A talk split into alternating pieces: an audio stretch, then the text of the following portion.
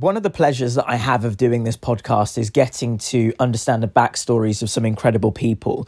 But never in a million years did I think that I'd be able to interview and have a conversation with one of my favorite designers, Daniel Kearns.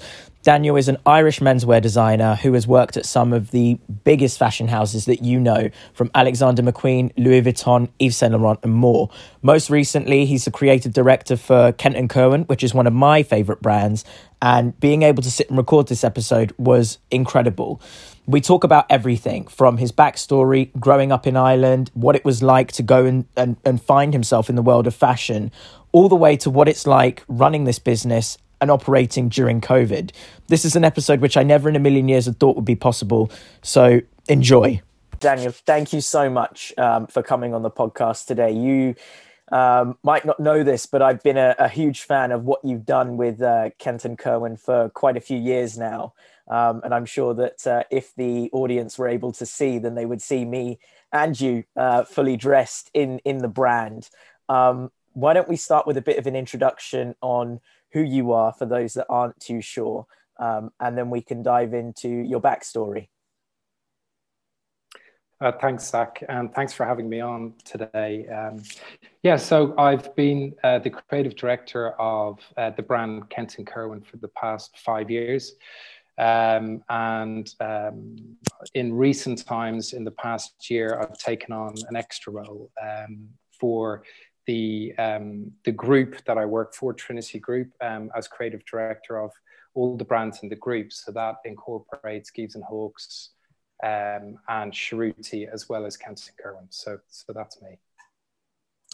Let's take it all the way back and kind of start at the beginning. What were your early influences when it came to fashion, and how did you sort of go about pursuing them when you were growing up? It's funny because fashion was kind of never really on my radar in terms of a career as a teenager but music i mean i grew up in dublin. I went to an all boys jesuit school and played rugby and you know kind of had um, i guess a, a, kind of upbringing away from that world. Um, my mother actually you know was probably an initial sort of intro into that. And i used to advise her on outfits when she was getting ready to go out for dinner and things like that. I, you know, then I hear backstories that apparently I used to raid my dad's wardrobe and and cut all the uh, crocodiles off his polo shirts um, and stitch them onto the legs of trousers. Uh, so there must have been something going on uh, at an early age. And then um, it really, for me, was music. So it was watching um, shows like The Word or watching, you know, even Top of the Pops or MTV, and you know, certain bands just resonated, whether it was New Order, uh, Joy Division, The Smiths, The Cure. You know, I went through every phase as a teenager from, you know, having a cure head to dressing like Morrissey in pajama shirts. And um, for me, that was the inspiration. And in a way, it was kind of I saw clothes as a way to express yourself. And growing up in Dublin, in the sort of environment I grew up in, it was like it, it had a power in a way because everybody was quite conforming to a standard kind of appropriate way, way of dressing. And for me, it was an opportunity to um, to really sort of make make my own statements, if you like, in terms of the influences. So it was very music driven um, initially. And it was only, I think, when I was getting ready to apply for art college, um, I saw um, Philip Treacy on the cover of the Irish Times, and he had he he was working with Karl Lagerfeld and and working with some of the the big designers in Paris, and I just thought, wow, that's such an incredible thing to do, you know. And I, you know, I guess that kind of was there in the back of my mind um, when I went to college. But when I went to college first, it was to do art. It wasn't actually to do fashion. And then I guess you sort of ended up pursuing fashion and having it become a job which you didn't sort of even really realize was going to be the route that you that you took in the beginning at what point did you sort of realize that this was something that you were passionate about to the point where you were looking to pursue it because i mean when you look at the journey that you've you've had over the years that have sort of led you up to where you are today it's a very interesting one because I suppose a lot of people wouldn't realize quite how long a journey you've actually had. Yeah, I think probably it was actually when I got to NCAD, which is National College of Art and Design in, in Dublin. Um, and it was in an environment surrounded by other creatives, whether it was, you know, sculptors or painters or you know graphic designers or furniture designers and was it being in that sort of creative environment um, and i realized um, i had some great tutors there francis mcdonough and uh, was head of fashion at the time and um, i just saw that there was a kind of gap if you like for menswear and i get maybe it was just within the context of the college at the time i just thought right well i i don't feel like I'm ready to take on women's, but men's is something I kind of feel close to. You know, I, I, feel close to personally. I feel it's something that I could do, and I was I got very excited about that. I used to then start making my own shirts. So like I'd want to go and meet friends in town uh, in Dublin, and I'd figure out that morning, right? I'm going to make a shirt. So I'd make a shirt with a domestic sewing machine that morning to wear that afternoon. so it became like a bit of a, an obsession in terms of just making bits, making statements. I, I, then in college was started to look into wearable technology. So there was that other sort of side that what can you do that's new, that's different. Um, and that's why I, I went to the Royal College of Art is because I wanted to pursue an MA and I wanted to look into menswear, I guess, in a kind of deeper way. I mean, I you know today, I've, as you said, it's a long journey. So I guess I kind of have to figure out what my place was within menswear or within fashion. But sure. I definitely had an interest at that point. That definitely was kind of like solidified it for me. And um, and I, I was, you know, I found that I was able to express what I wanted to. You know, I, I, I play music. I, for me, there was a big passion for either fashion or music, and I kind of was torn for a long time as to which I should do. Um, I'm glad I chose fashion, I guess. Um, and and in a way, you know, uh, looking at uh, what I was doing in college and looking at my kind of passions away from college, I guess fashion was a way of sort of bringing a lot of things together. And I'm fortunate that today I can express a lot of those things, whether it's putting together shows and whether it's putting together shoots or things on e-commerce or social media. You know, you kind of you're within all of those worlds, and I find that really exciting. So I'm kind of yeah, I, I think it was it's it's when I realized that that in terms of an art form is the one that I could express what I wanted to do. Sure. So once you finished at uh, art college and university, what happened next? Where was your next step naturally from university, and how did you end up pursuing this career to a point where you were then working at a fashion house? Well, so I get, you know, the next step for me was moving to the Royal um, for the MA course. So I did that. Um, I stayed um, an extra year after going to Dolce & Gabbana for six months in in Italy where I did a placement. And I came back and then decided to stay an extra year at the Royal.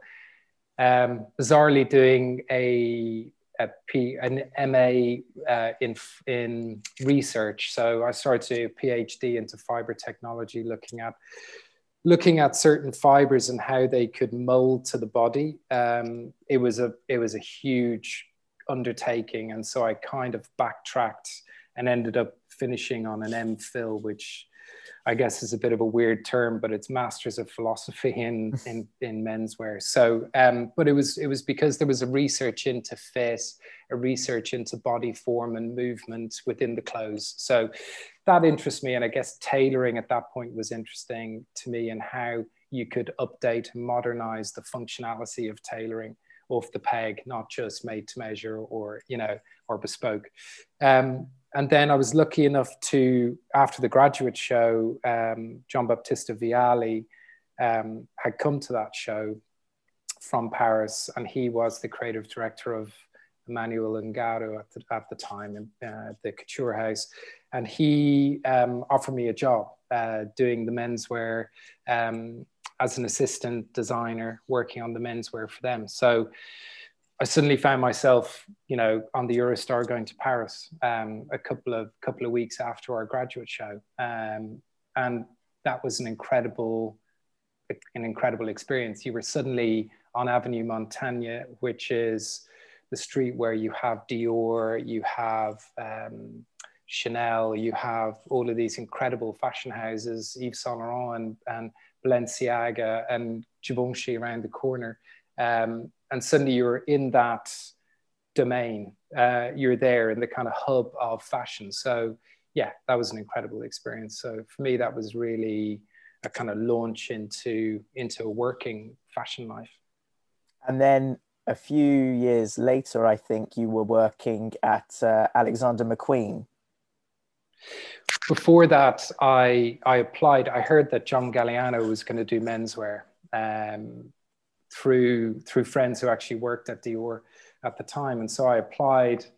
Um, I applied for that job, and um, I kind of didn't think, you know, much of it. I, I wasn't.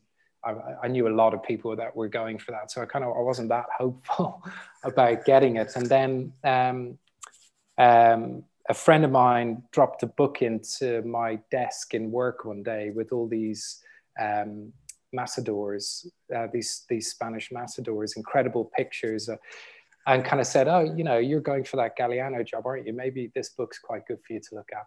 And so I, I went home and sort of took the book apart and made collages and and sort of these things that popped up and and I had already done a project for John for the for the job but sort of realized then afterwards it wasn't really good enough you know so I I dropped this project in to the to the front desk at uh, Dior and said please could you give this to to John and his team, you know. And so then I got a call and I, I got the job.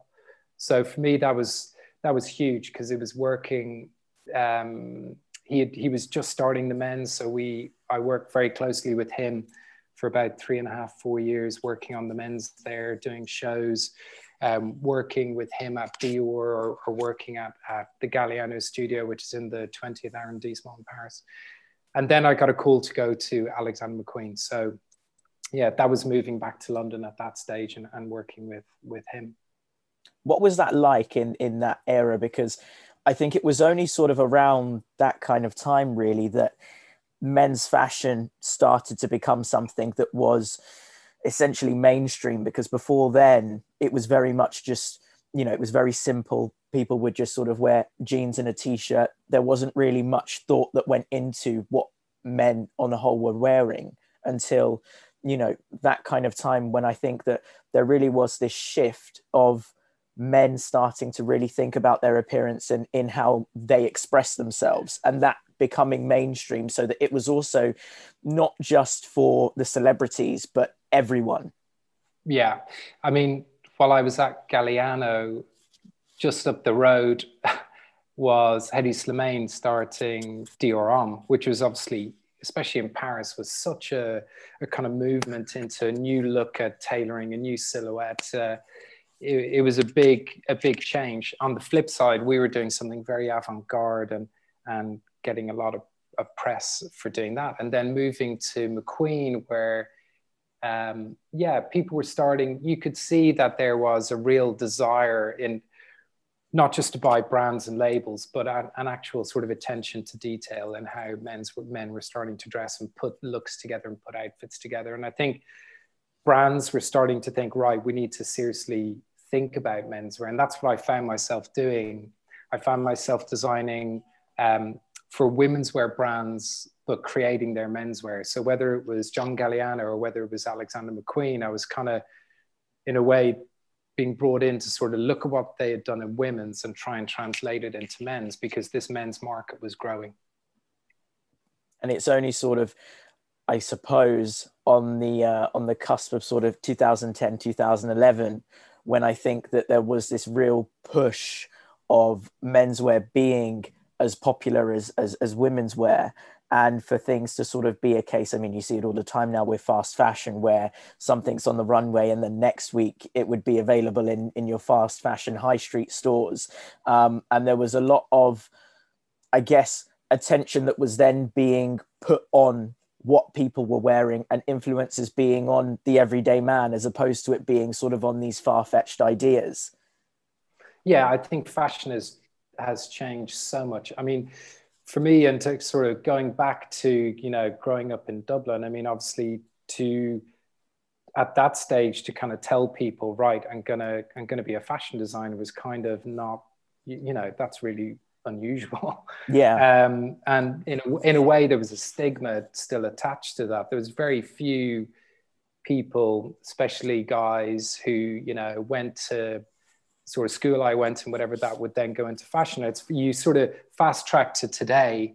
And I've been into the school. I, I did a talk in in my old school about two years ago, and these kids are they're so savvy with what's going on. They're on social media. They know about Virgil. They want to be this. They, you know, they know about all these collaborations happening. It, the whole sort of dynamic has changed, and in a way, that sort of designer like the Rei Kawakubos or, um, you know, this kind of idea of um, fashion being um, an art form to some extent has been lost. I think to some extent that's that's quite a sad thing. You know, I you know I think we we're so driven by um, what the you know commercially what's needed, what's needed, um, what other brands are doing. You know, and sometimes I guess designers are sort of losing their own space um, and and the brands are maybe losing their own identity to to a point. So I think it's a very interesting evolution that we've seen the past um, 10 15 even maybe 20 years yeah definitely and i'm just looking through um through my notes i made because i just like i say your story is one that i think is just so incredible like you say someone to come from ireland and dublin and to sort of pursue menswear in the way that you have and go on to sort of have this journey and, and go and work for some of these incredible fashion houses as you have after you were at um, Alexander McQueen, you went and you were the design director for Louis Vuitton. I mean, that's quite a, a yeah. an incredible thing to be able to to say that you've done. Yeah, I mean, look, working with Lee was probably, you know, and John, um, I, were incredible experiences, and I don't think there's many designers like them around today. I, I think, you know, the they really ins- were inspiring. So, you know, I'm, I'm incredibly fortunate to have been sort of taught by them. I mean, I, I see it as being taught by them. I didn't work for them. It was like, you know, it was an honor to kind of learn from them and everything they know. And, and in a way, you know, I think it would be lovely to just to be able to do more of that kind of work. I, I feel like, we're drawn in, in other ways now. But um, and it's amazing to see what John's doing at Margiela today. It's it's for me the most one of the most inspiring brands out there at the moment. Um, so um, yeah, I you know I think um, I've been very fortunate to do that, and then for me it's also been very important to sort of choose roles that I felt would expose me to different things. So after working with John Galliano and then working at Alexander McQueen, the, the offer came up to work on a travel capsule for Louis Vuitton. So I wasn't actually on the ready to wear, it was working um, directly with Yves Carcelle and the sort of senior management on creating a small um, capsule of products that would go into the travel room. So they were incredibly expensive pieces that were fully foldable um, washable, breathable, um, stain proof, using the latest technology and materials, lightweight. Um, and the idea was these kind of cubes that you could throw into a suitcase and travel anywhere in the world, and you'd have an immaculate wardrobe. So that was the idea. And, and we realized that. Um, and I went into some of the travel rooms. So that was an incredible experience. And then from there, I moved to Yves Saint Laurent to work with Stefano Pilati, which again was an incredible experience and to work with uh, to work in a Parisian fashion house like Yves Saint Laurent for me was a dream. So you know that was kind of a dream come true as well. And I think around this kind of time, um, social media was also starting to sort of really have an influence when it came to fashion, menswear, and what people were wearing. At what point did that then become I mean, as you say, in your earlier days, it was about music and sort of newspaper cuttings and those kind of things. At what point did social media for you start to influence the ideas and different things that you were doing?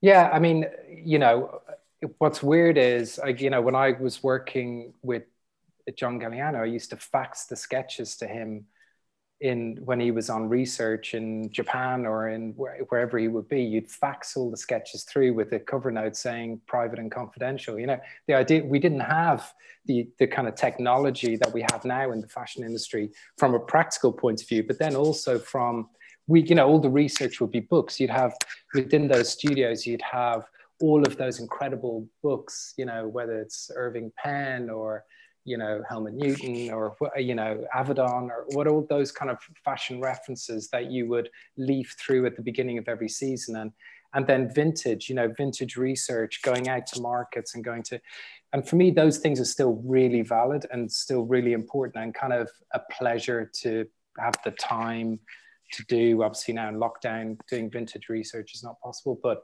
um, for me those are really important aspects to the creative process social media, I, you know, has channeled a lot of that. You know, it's easy and it's accessible. Um, it is a tool that I think a lot of people are using now, you know, whether it's Pinterest or whether it's Instagram or whatever it might be. Um, but, you know, I think it's nice to look further than that. I think it's nice to get out there and like see clothing to, and for me, the key thing that I would always do at the start of a season is um, look at, at vintage. And, and certainly with Kent and Curwen, because of the heritage of the brand, the idea of looking into vintage is really important um, because you're trying to, um, you're trying to in some way uh, recreate the, the kind of um, essence of those pieces, what those pieces meant to the wearer, whether it's like the way the the label is stitched in or whether it's kind of worn out in a certain way,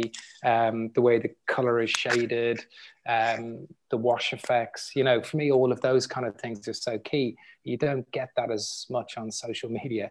I think, you know, at the end of the day, what we do is produce products and being able to physically go out and see something and touch something, you can't really replace that. Absolutely. Um, and you mentioned Kent and Curwen, which I, I, have to tell you is one of my favorite brands. Um, back in, in my house, I Glad mean, I've got to tell you, literally, I've probably got a whole rail that is just Kent and Curwen um, from sort of the more tailored suiting to t-shirts, jumpers, trousers, chinos. I, I mean, I've got a lot. it's one of my favorite brands, and I just think it's incredible because what you've managed to do is take something which is a traditional brand and bring it into the 21st century. What was that like in the beginning and how did you go about doing that? Because you have essentially revived the brand and given it this new lease of life and made it made it cool. Thank you. That's uh, thanks for thanks for that. Um, I think um, for me, it was um, about looking at what that history was really. You know, 1926, um, Eric Kent, Dorothy Curwen meeting on Savile Row. He was a dandy, she was a seamstress. Um, he was selling ties and then got in with the Hollywood Cricket Club. This is after World War One, where he fought in the war. Um, and so you suddenly, you know, he was making, and you know, at the beginning, I, I was like, um, okay, I want to go out and just look at loads of research because I was told there, it, there was no archive. You know, uh, day one was like, okay, this is a brand from 1926. Show me the archive. I want to see those incredible cricket sweaters and rugby shirts and this, that, and the other. And there wasn't one. So, what do we do? You know, how do you go about that? So, it was a case of starting to slowly contact um, people who may have known Eric Kent or his son, or may have worked in the factory in Surrey, or um, people that went to college or university and wore the blazers that had the Kent and Curwen label on the inside, and start to get pieces in. And that's what we did in the first um, show, which is kind of an exhibition of some of those archive pieces that we managed to track down. And that was kind of a starting point for me. And then it's it's it was about. I mean, there's there's a couple of things that were sort of you know that you're kind of juggling because one idea is that heritage message. So it's about the piece that you kind of find in your granddad's attic that is this incredible jacket or knitwear piece. And you know the history that that is in that garment. And in a way it kind of represent and for me it was trying to recreate that. But then at the same time you know um, eventually after a couple of weeks somebody dropped two books um, archive books of ties on my desk and when i opened that you could see all of the kind of clubs and, and houses and, and military regiments that Kent and Curwen had done ties for in the, in the 30s and 40s. Um, so whether it was like a, military regiment, a Scottish military regiment, or it was the Houses of Parliament uniform for the staff, or a bank in Mayfair, or Eton or Cambridge, or a rowing team. So suddenly you're like, hang on, this is about teams. Um, this is about uniform. And I find that in the context of what I grew up in, quite interesting because I think men are drawn to a sort of uniform. You know, um, I want my I moved back from Paris, so my kids suddenly are wearing uniform going to school, and they kind of feel sort of properly dressed going out the door, if you like. Um, and um, I feel like in our daily lives we kind of look for uniform, and in a way, sort of looking for uh, a team to be part of, a team to associate ourselves with. So it's a bigger issue than just being part of, say, a rowing team or a cricket team or a boxing team or whatever.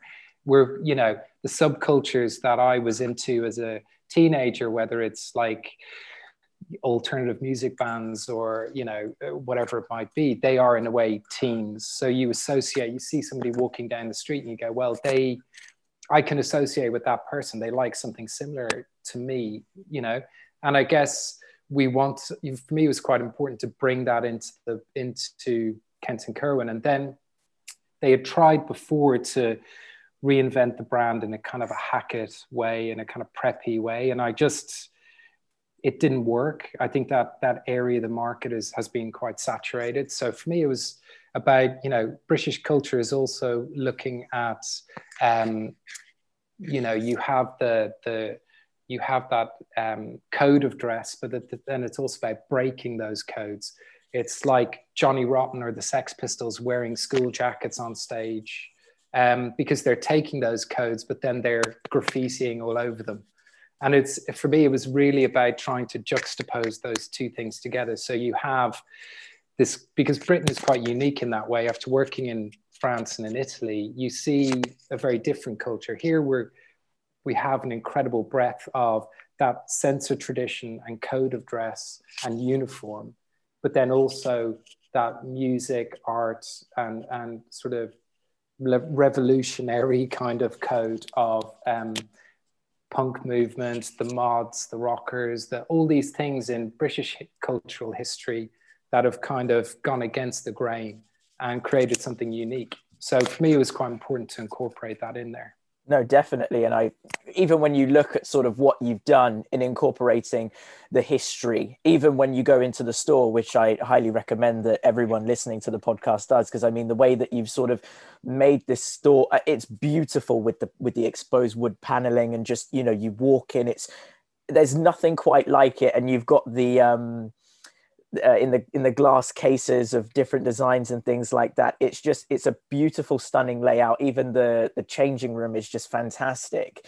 And i think it's got this real because i suppose we're used to nowadays going into stores with all the clean lines and everything being very minimalist and and you know there's not much on show and it's small and, and you know there's just a couple of lights. And but when you walk into to your store it's very welcoming and open and it sort of feels like you know you're walking into that almost historical uh, museum and archive of different bits and pieces. And i think one of the things which is undeniable is the the reach that the brand has been able to to achieve.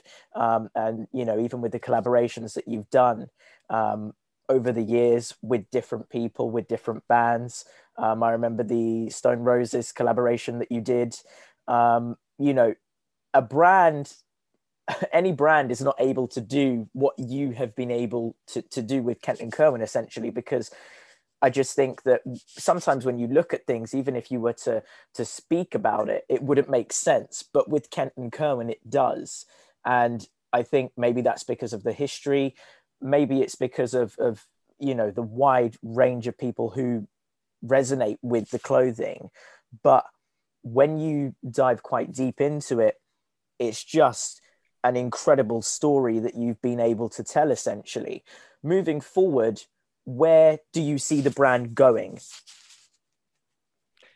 Yeah, I think um, I think there's there's a huge kind of journey still to you know we're only sort of at the beginning of of this journey if you like and I think we've we've realized really what our kind of um, strengths are you know um, and I think we've sort of hopefully solidified that in a way in terms of the jersey product is obviously our, our strongest category. I would love to expand on that. I would love to um, build the collection that we are strong, uh, as strong as we are in jersey and other other um, sectors. I think knitwear is also one of our strengths. Um, aside from that, I think you know it's about um, expanding. We we've got a great um, list of um, retailers in the, in the UK and in Europe, and we obviously our online store is quite is quite strong. It's kind of um, a key way of sort of judging um, the reaction to things because I keep a very close eye on that on personally. Um, you know what is selling, what's not selling. So, yeah, I'd love to expand our range, but it's not about doing loads of, of more SKUs, as we call it, like SKUs. Um, it's not about doing loads of more styles in, in the range. I think it's just about developing um, a, a, small collection, but you know, a concise one that still can tell the story for the brand. Um, and um, that would be an exciting next step, I think. No, definitely. When um, when you look at sort of what you've been able to achieve, I suppose quite a big part of it has come from um, your online presence and what you've been able to do with social media. Yeah. Moving forward, do you see? I know that you said that you've been appointed with uh, with some other roles within the Trinity um, brand. Do you see that that is going to be a running theme with those two, where you start to sort of look at ways that you can utilize the um, social media side of things in order to reach new markets and to appeal to a wider demographic of people? Yeah, absolutely. I think um, I think with Kent and Curwen, we've started that journey. You know, over the past number of years.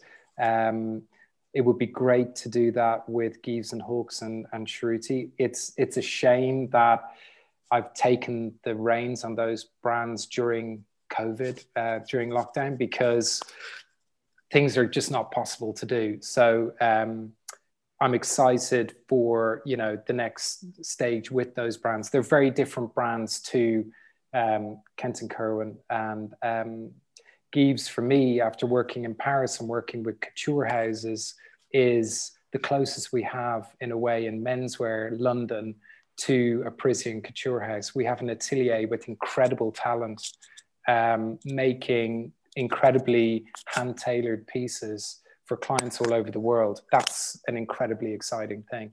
Um, and I would love to get that message out there to people uh, to be able to express the, the craft and skill that um, is within that brand and the history. It's got, you know, 250 years of, of history and dressing, you know, some of the most significant people from Churchill to, you know, all members of the royal family. So it's got a it's got a huge depth of history that um, it would be great to channel through social media and sort of re reimagine a bit that that collection uh, and the offering um, to suit, I guess, new lifestyles. Because I guess we're all coming out of the past year thinking, you know, what do we want to wear? Um, where are we going? Um, you know, I think some of us maybe are sick of wearing tracksuits. Um, at home or jersey anyway. Uh, do but you know I feel like that's going to be an intrinsic part part of everyone's life going forward. But it's just how that is, I guess, um, you know, made relevant to the world post the present situation. And do we want to be getting back into conventional tailoring, or do we want to be looking at a new approach to tailoring? So I think all of that is sort of questions I'm I'm addressing at the moment. Yeah, definitely. And um, I suppose, like you say, with COVID and sort of figuring out how we're going to do things, and uh, you know, especially for you taking on new roles within uh, a global pandemic, um, when we think about how things were prior, Kent and Curwen, without a doubt, used to put on some of the best shows at Fashion Week. Um, you know, you had the best guests, and you had the most amazing experiences. Everyone wanted to to attend your shows. Um, you know, the press coverage was great, and obviously now with lockdowns happening consistently, it's meant that we aren't able to have things in a normal way that we would before. So, how have you managed to adapt in that sense of how you do things, how Kent and Curwen manages to, to, to function and run, I suppose, for the other brands as well um, during the pandemic? What is a normal day like? Well, for Kent and Curwen, for me, our e-commerce has never stopped. I think you know there has been difficulties in terms of the logistical side. You know, when the warehouse might be shut and things like that. But we've managed, I think, pretty well through the pandemic to maintain our services to our customers.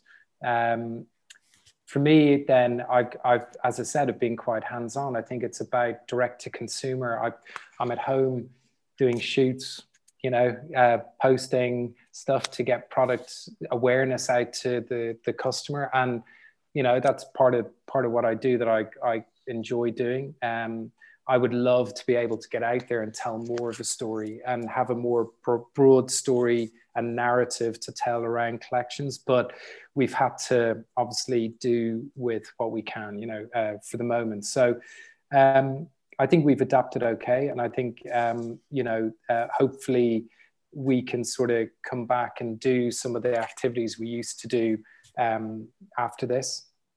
Um, for for Gieves, you know, they have maintained uh, incredible contacts um, all over the world in the states with customers who want suits who are ordering through email or um, by telephone because um, they can't go into the store. Um, but you know that uh, made to measure and bespoke business um, is so important and i think that's something that we're going to see more and more of is is people wanting that kind of service that kind of incredible craft and service that they can offer. So um, yeah, I, I, I think that will only that's maintained itself during during uh, the pandemic and hopefully will grow because afterwards people can go into the store and, and get their suits fitted then and and you know we can develop and expand that business do you see a sense of going back to because i this phrase the new normal i suppose is one that we've sort of heard so many times. But do you think that there is a chance that we will go back to what was, I suppose, the old normal, or do you see it now a case of embracing what the last year has taught us and in the way that brands are able to function and work from home and, and do all of these different things um, in terms of i suppose it's it's different when you're when you're doing tailoring because you physically need to to be present in order to tailor a suit and do all of those kind of things. But do you think that there are some aspects that now having experienced and been forced to sort of take on that you won't be going back to the old normal per se yeah, I think within our business, there's definitely work you can do remotely. Um, and I think people's attitude will definitely shift and change. I don't think we're going to go straight back to what we used to do. But I do think fashion is still an area where we kind of people want to escape to. It's it's a pleasure in life. It's it's something that whether it's a video or whether it's a store experience or whether it's online or it's social media um, or it's a show it's something that people can kind of escape into. You can kind of sell people or show people i should say uh, you know um, something new something different within that within those kind of spaces. And i think people will still want something like that. You know, people want that escapism, if you like, that fashion can provide. But we also provide a service, you know, and we also provide, um, you know, I, I think for for Kent and Curwen, you know, we we hopefully have been providing people with the kind of jersey pieces they want to wear during lockdown. Um, and then coming out of that, how do we how do we modify to people's lives? You know, as they as they um, you know do we do we have the kind of right pieces within the range that can facilitate where what they're going to do post the pandemic? So I guess you know, and it's the same subject for Gieves, and it you know they we're doing pieces for in bespoke that are maybe you know padded jackets that are tailored to somebody that you know why not have a bespoke pair of trousers or a, a shirt or a um, you know field jacket why does it have to be a conventional suit? So for me they're the kind of questions that are exciting. You know i think we can break down some of those kind of standard um, preconceptions. And i think a lot of brands will be looking to do that and and break away from some of the some of the ways of working that they had before the pandemic. Yeah absolutely. Um, i guess a good question to ask you would be if you were to give yourself i always say to the guests that come on the show um, to give some advice to their younger self and we will do that but i think if you were to give yourself some advice from what the last year has taught you to yourself two years ago, what do you think that that would be given the way that things have changed? It's a good question. Um, I, I would say um, just about keeping things reasonably simple is not a bad thing. You know, um, I, I, I think also, you know, now after the past year, probably we all crave travel. We all crave, you know, going and eating in, in a restaurant or something like that, or going to an exhibition. So making the most of what is available to you within where you live and and um, and your environment, I think, is key. Um, I think you know, in terms of what I would say to a younger uh, me coming into the fashion industry, um, it would be definitely you know stay true to yourself. I think there's there's an element of learning. I think try and learn as much as you can from all your experiences.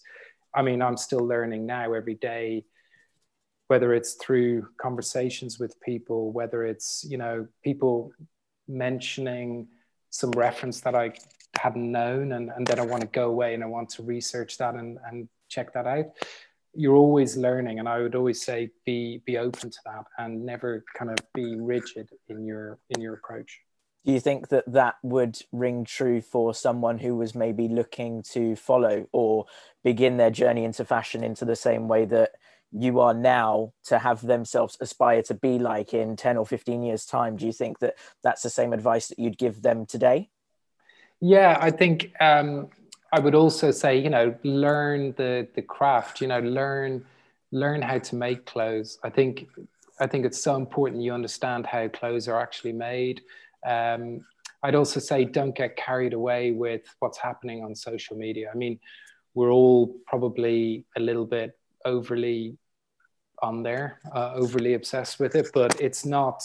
Don't get don't get sidetracked by that. I think is quite key don't look Absolutely. too much don't look too much at what other people are doing you know i think everybody has a story themselves and everybody can express their own story and that way you make your own space yeah absolutely um, one question that i always like to end on with guests because i think that this just gives a brilliant idea of uh, their influences um, and it also sort of has a bit of a, a story behind them if you had a dinner party let's say pre-COVID or post-COVID. This is a celebration. Um, six people, dead or alive, coming to your house for a dinner party. Um, three courses. What are they going to eat, and who are these six guests? Firstly, I'd say, could it please be in a restaurant and not in my house? After after, after cooking cooking for yeah for with with my kids and everything for the past year. Um, I shouldn't say I did all the cooking, by the way, because my my fiance would kill me for that because she she's been doing most of it. But um, yeah, uh, definitely in a nice restaurant would be amazing. Um, yeah, I, it's a it's a really tough one. There's probably loads of people, but the people that came to mind in terms of real characters that I wish I could have a conversation with, um, Francis Bacon. I mean, for me, he's he. I'm kind of obsessed with watching some of the South Bank documentaries he, with him, and just he was such an incredible character. And I've just I I read his um, biography not that long ago. Um, he would have been fascinating, I think, to talk to um, Eileen Gray, who was an Irish um, architect and interior designer um, who lived in Paris um, and had an incredible story. You know, she she um, she traded uh, making rugs initially uh, that were sold on Rue Saint Honoré under a, under a man's name, and then built a house on the on the French um, Mediterranean coast um, that Le Corbusier, the, the architect, he became obsessed with. So for me, she's an incredible personality and character. Um, Tyler, the creator, would be a great person to to have at a table. I think you know his his personal style, but also then what he is doing with his golf brand. It'd be great to have a chat with him. Thom Yorke has been a, a kind of a, you know a bit of an idol for me for a long time. Um, and it would be really interesting to get his view on what's going on in the world at the moment.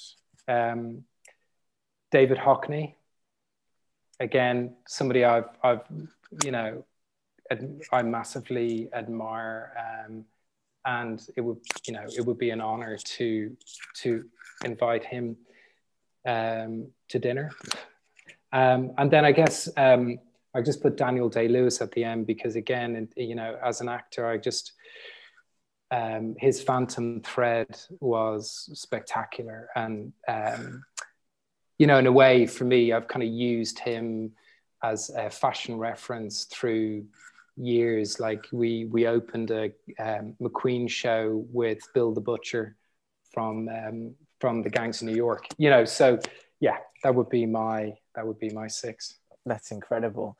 And I suppose um, let's leave everyone with a with a with a list of sort of where they can find you, what the uh, URLs and everything are. I'll leave everything in the um, in the description for them to find. But if you just give them sort of a, a summary of where they can Instagram and all of that kind of thing. Yeah, I'm I'm on Instagram, so just Daniel Kearns on on Instagram. Um, I've got Facebook as well, but I don't use it that much. And um, yeah, that's it. I think that's all all my bits and pieces. Okay, I'll link uh, Kent and Curwen and all of the brands in the, yeah, in the description yeah. as yeah. well, so that people can uh, can go and check them out. Uh, thank you for for coming to join us today. It's been a, a great honor for me personally um, to be able to to sit and just have this one-on-one time to ask you these questions and to really dive into it. Because i suppose for for a long time you know people will look at the brand but not necessarily understand specifically the history behind the brand. And for me it's about trying to understand the people that are then behind the brand too and understand their story and their journey. Um, and that's what this podcast is all about essentially. So thank you. It's a pleasure. Thanks very much zach